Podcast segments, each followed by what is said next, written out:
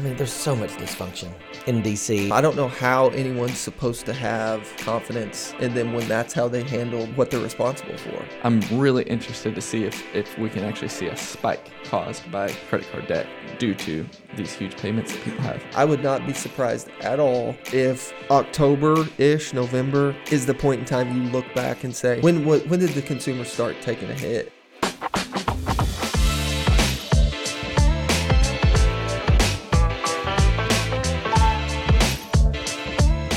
Welcome to the market moment. This is Matt here with Lee, Eli, Men. What's happening?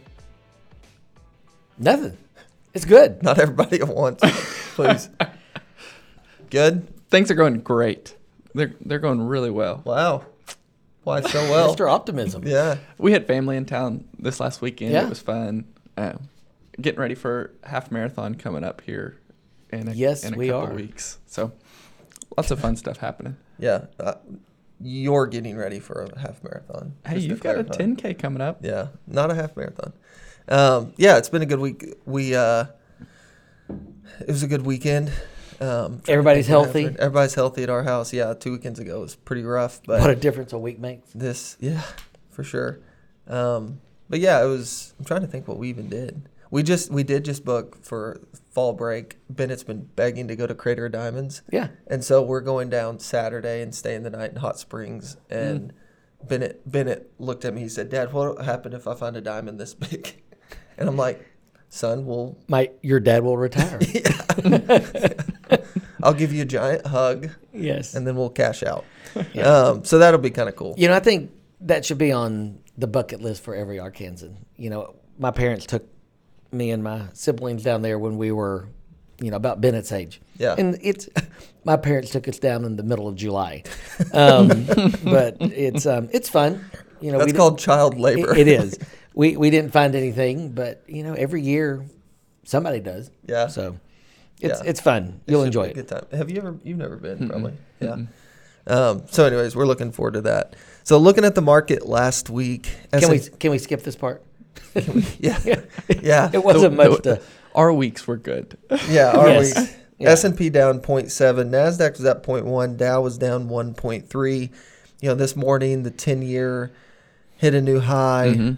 Markets reacting as you would expect, and and doesn't like that. The futures were down this morning. Markets in the um into the open You know, I think- negative across the board. So You know, the ten year hit the highest level in Since, like, sixteen years. 16, yeah, I think. since Yeah. 2008. Yeah. Yeah, I mean, I think there's, uh, I've like I've been saying for a little while, there's more headwinds than tailwinds. Is the way I've kind of been explaining it. Trying not not that that tells you a whole lot, but there just still feels like there's a lot kind of in front of us that we need to work through Yeah. before we can just look up and it's like blue skies ahead.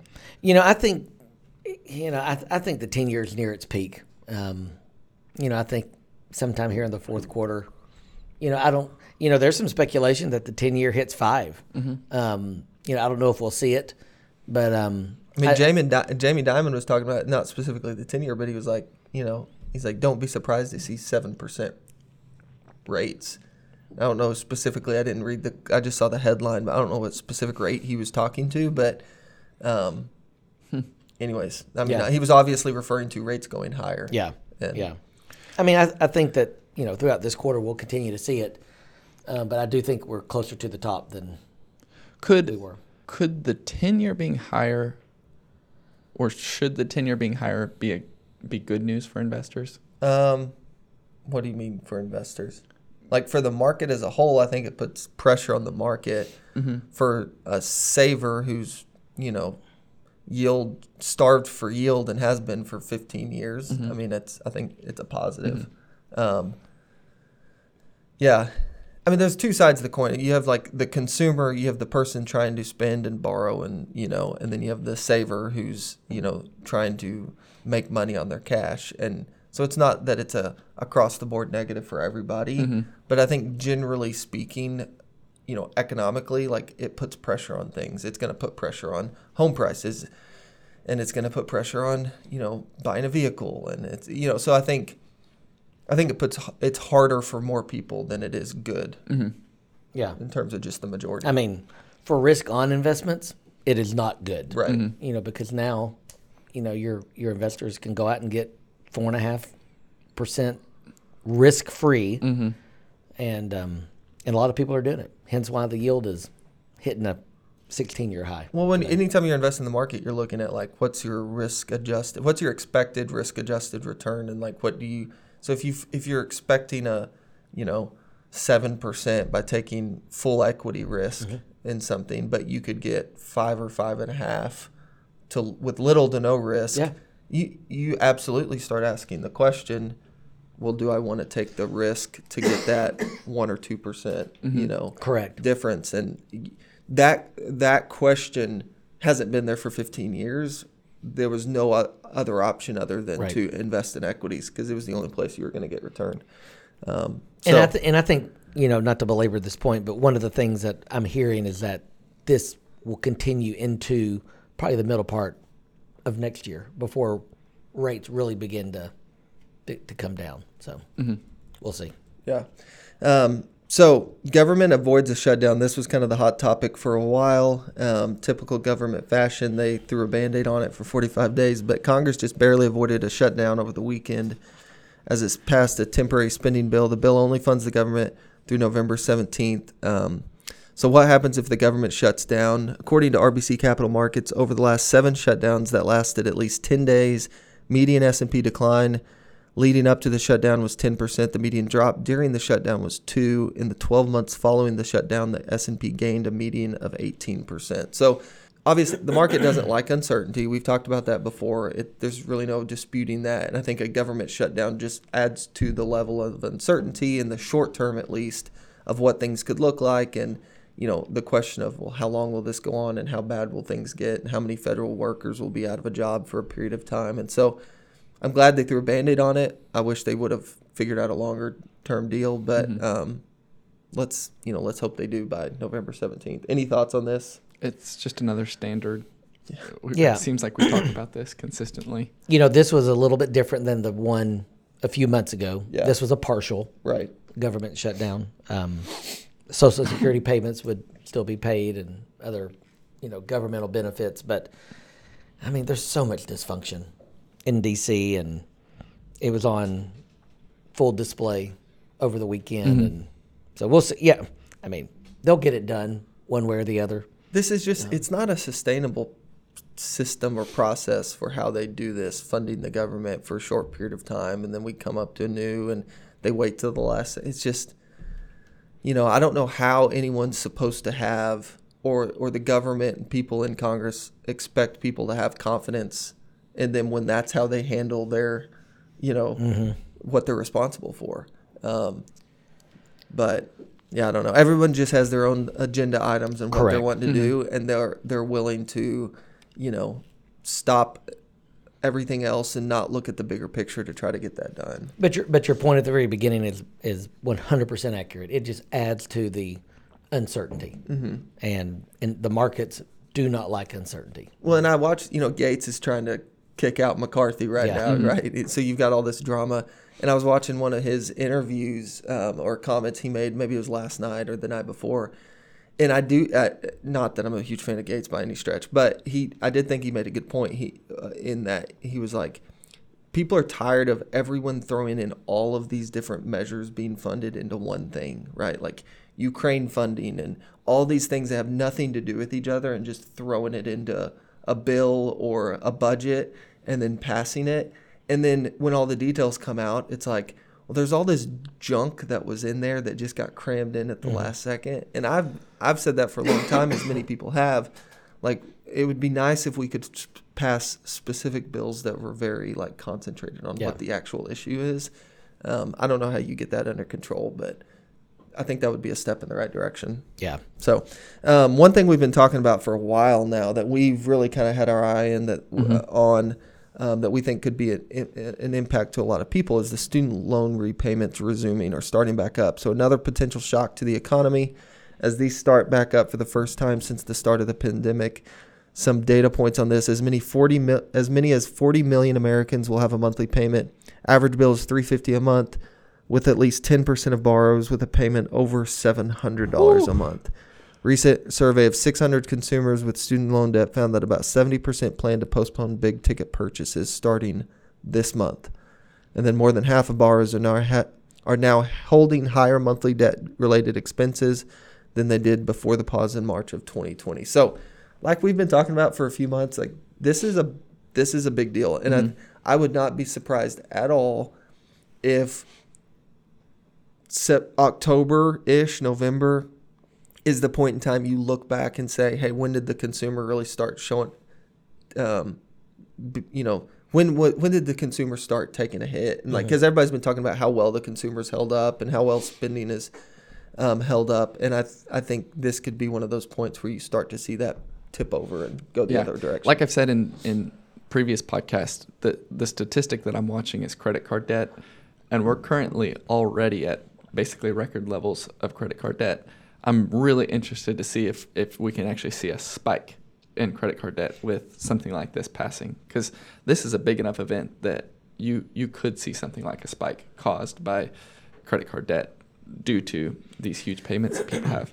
You know, one thing I, I- found interesting that, um, you know, once, I guess back in July is when everybody knew this was going to begin. The the Federal Reserve, the Treasury, um, saw an increase in their balances from student loan repayments already beginning. Um, so I found that I mean, like to the tune of billions of dollars, and so, you know, I wonder just how many people went ahead and got started. You know, August, September. um, so we'll see. I mean, it will have an impact. How much of a negative impact? You know, I I know several people, clients that just took lump sums and they had it sitting there in case that the the interest started, but they were they weren't going to pay off the debt until they knew interest was going to start. Yeah. But now that they know interest is going to start, they just took that cash and they went and paid off all the debt. You know, we I over the past several years, I had several clients whose kids began school, college, and I encouraged them. You know, I didn't agree with student loan re- or the forgiveness, but it was kind of like you know, play the game. And mm-hmm. so we had clients take out loans for their kids with the intent of you know, I'll write a check and pay it off if interest ever has to accrue. So, um, you know, Biden is still trying to get through. excuse me um, still trying to get through some, you know, student loan forgiveness for select, you know, people. So we'll see how all that plays Mhm. out. But anyway, it starts this month. Interesting. Yeah, yeah it that'll de- definitely be a topic that we look at um, over the coming months to see how people are holding up. So one, something we haven't talked about in a while, crypto. Thank thank goodness we It still talked about exists? it. Yeah. So crypto, a new documentary on CNBC is shedding new light into the aftermath of the uh, FTX collapse. I think I was just looking at did Sam Bankman-Fried his It- trial just started? It yeah, starts today. today. hmm So the this is CNBC I'm looking at right now. The the eight billion Sam Bankman-Fried criminal trial starts today. so, anyways, um, CNBC interviewed several FTX customers. One app developer says he lost two million in the collapse, but the mistake itself, um, but that the mistake itself was not Bitcoin or crypto, and says he remains bullish on Bitcoin. Another says he's not only lost hundreds of thousands of dollars on the exchange, but he had just recently lost his job. Says he'll likely have to file for bankruptcy, but still encourages people to invest in crypto. So the moral of the story here is if you're bullish on crypto, like a lot of those people, like before all of this happened, this what this article was saying was a lot of those same people are still bullish. Um, I was listening to a podcast on the way in this morning, and they were talking about NFTs. Not that NFTs and crypto is one and the same, but it was all kind of when when crypto was blowing up, Mhm. NFTs were blowing up, and you know they were talking about how the NFT markets just kind of dropped off a cliff, and you know is is th- that mania has kind of worked its way through the system, but they were reminiscing on some things that were happening just a year or two ago, and how like there was this NFT of this ETH rock, Ethereum rock, or hmm. something that they're explaining that sold for two point two million dollars, and they're just this stuff. And I was like, when we are in the middle of it, it sounded crazy. Now that we're kind of on the back end of some of this, looking back, it's like that was freaking insane. I think Yeah. I think we may be able to mark the market high with the most expensive NFT that was sold. Yeah. There was it was like right around December of 21 that I think it was like Bumble or Rumble or Tumble that sold like a 63 million dollar NFT. Yeah, I thought it was and it was like right million. when the market started going down. you know, Lee's always been a, he's been bullish on NFTs. you know, you know, I, I knew that the world had gone mad. I had a young couple, and I mean young, early twenties, married, couple kids. They came to me and they they said they had a little money to invest. You know, I I, I talked to them on the phone, and turns out they had invested five hundred dollars in crypto. I don't know which one, and they had ninety five thousand dollars. Yeah. And you know they had drunk the Kool Aid and didn't want to sell, and you know, and and I think it actually hit into the mid one hundreds, and then it came crashing down. But you know, it just the world had gone crazy then, and um, Yeah, it's So- a lot of people.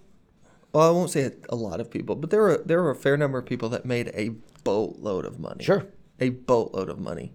But there were a lot more people that lost a lot of money, Yeah. or made it didn't get out at the right time, and it all came back, and so they didn't make anything. And you know, and I think the people that are that are bullish on crypto. I mean, I, you know, I think crypto's here for a while. Sure. I mean, probably forever. Um, it's unregulated, you know, and so until it gets regulated, I think there's there's going to continue to be the speculative nature to it. Um, but um, I, I think it's and here- I think even good. I think even NFTs, not necessarily in that same exact structure, but in terms of, um, in this podcast, to give not just want to give credit to them because this is kind of where I'm getting this from, but um, you know the the idea of like digital ownership, yeah, I think is here to. St- I mean that that will exist in some form, and I think there'll be things that it makes very convenient, right? And it, it's it's a, a big positive. But to say that you can go in and just create this picture online in seconds and then sell it for some massive amount of money, and the buyer expects that price to just continue to go up. I mean mm-hmm. that's that's not sustainable. No. That's not gonna. So, so we have a new market indicator that- that's all based around NFTs that I've just developed while we're talking on this podcast. Okay, ton of research went into this. Lots of research. So December 2021, the most expensive NFT was sold. It was called the Merge. It was 91.8 million dollars, and that was in December of 2021, right right before the market started going and down. in January of 22. So whenever that record gets beat, I'm going to cash. yeah. yeah, yeah. Yeah. Um, so, anyways, uh, there there are there were many many lessons and things that history books will point back to during the COVID pandemic and the last few years that um, you know will stand out. And I think history from a investing standpoint and lessons learned and what to do and what not to do. And um, so, anyways, as rates rates continue to climb, we'll see how the market reacts. Like we said earlier, market's not loving it today, so all the major indexes are still down. Um, but hopefully, we're towards the peak on rates, and we'll see. Any parting thoughts or final words? I don't know. How do you think the fourth quarter ends out for the man? What is Let's this do S and P. So S and P's right now forty two seventy. We'll call it forty two seventy eight. over or S and under? S and P price target for December thirty first. The close. I'll say forty five hundred. There we go. Forty So what would that be? Like five percent, Mm-hmm. Four percent higher? Yeah. I have us at 3,900. Let's say seventeen hundred. No, I'm, kidding. I'm kidding. So we're at forty two seventy. I'm gonna say we're at forty three hundred. Oh, going out on a limb, are you? no, I, th- I, th- I think that where I'm where I'm going with that is I think the Fed's done. I think the Fed and I think that the markets will get a boost by that going into year. So we're at thirty eight. We're at like just over thirty eight hundred to start the year. okay, So we're up four hundred points, ten percent. Um, yeah, eleven percent for the year. So yeah, I would say it's flat to end the year. Okay. Um, from from here, Well, yeah, we'll timestamp Okay. this and go back and look right. at January 1st. We'll forty refer back. five hundred, thirty nine hundred, 43. forty three. Yeah. I think each one of my predictions on this podcast has been wrong. Yeah. This is not investment advice. Please do not. Correct. All right. Well, as always, we appreciate you guys listening to the podcast. We want to end with a thought of the day. Um, but before I do that, I just remembered be sure to go like and subscribe to the data brief we send out every week, the podcast. We appreciate you guys listening and watching and would really appreciate likes and subscriptions and just sharing with your friends and family if you enjoy um, checking it out. And also be sure to go check out David's book, Mission Focused, Purpose Driven. You can buy it on Amazon. Um, we're going to be doing some different things with that. And I know Lee did an interview with David um, maybe a month or so ago. So go back and check out that podcast. And so just trying to put out a lot of content, getting better at that, trying to get better at that. Um, so we appreciate the feedback. Um, as always. And we want to end with a thought of the day. This one's from Jon Acuff. So he's write, written several, quite a few good books. He said, Don't compare your beginning to someone else's middle. I like that. I think it's a good one. So, hope you guys have a great week. We appreciate you uh, joining us on the podcast, and we'll see you next week.